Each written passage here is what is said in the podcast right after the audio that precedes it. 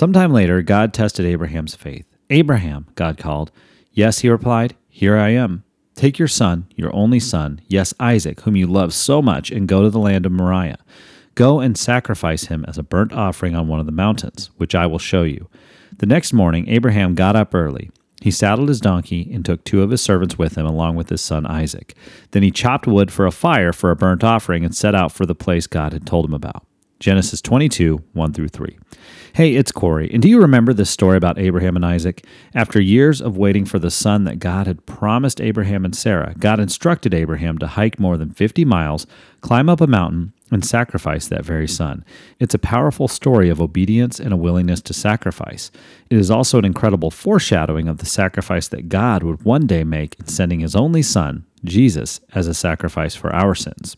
I read a devotional about that passage from Genesis a few days ago. In this particular devotional, the author pointed out that Abraham didn't get to choose his own sacrifice, nor do we. Wow. There have been many times in my own life when I've been more than willing to give up something for God, as long as I got to choose what it was that I was going to give up.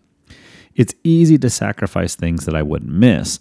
It's another story to sacrifice something that would turn my world upside down.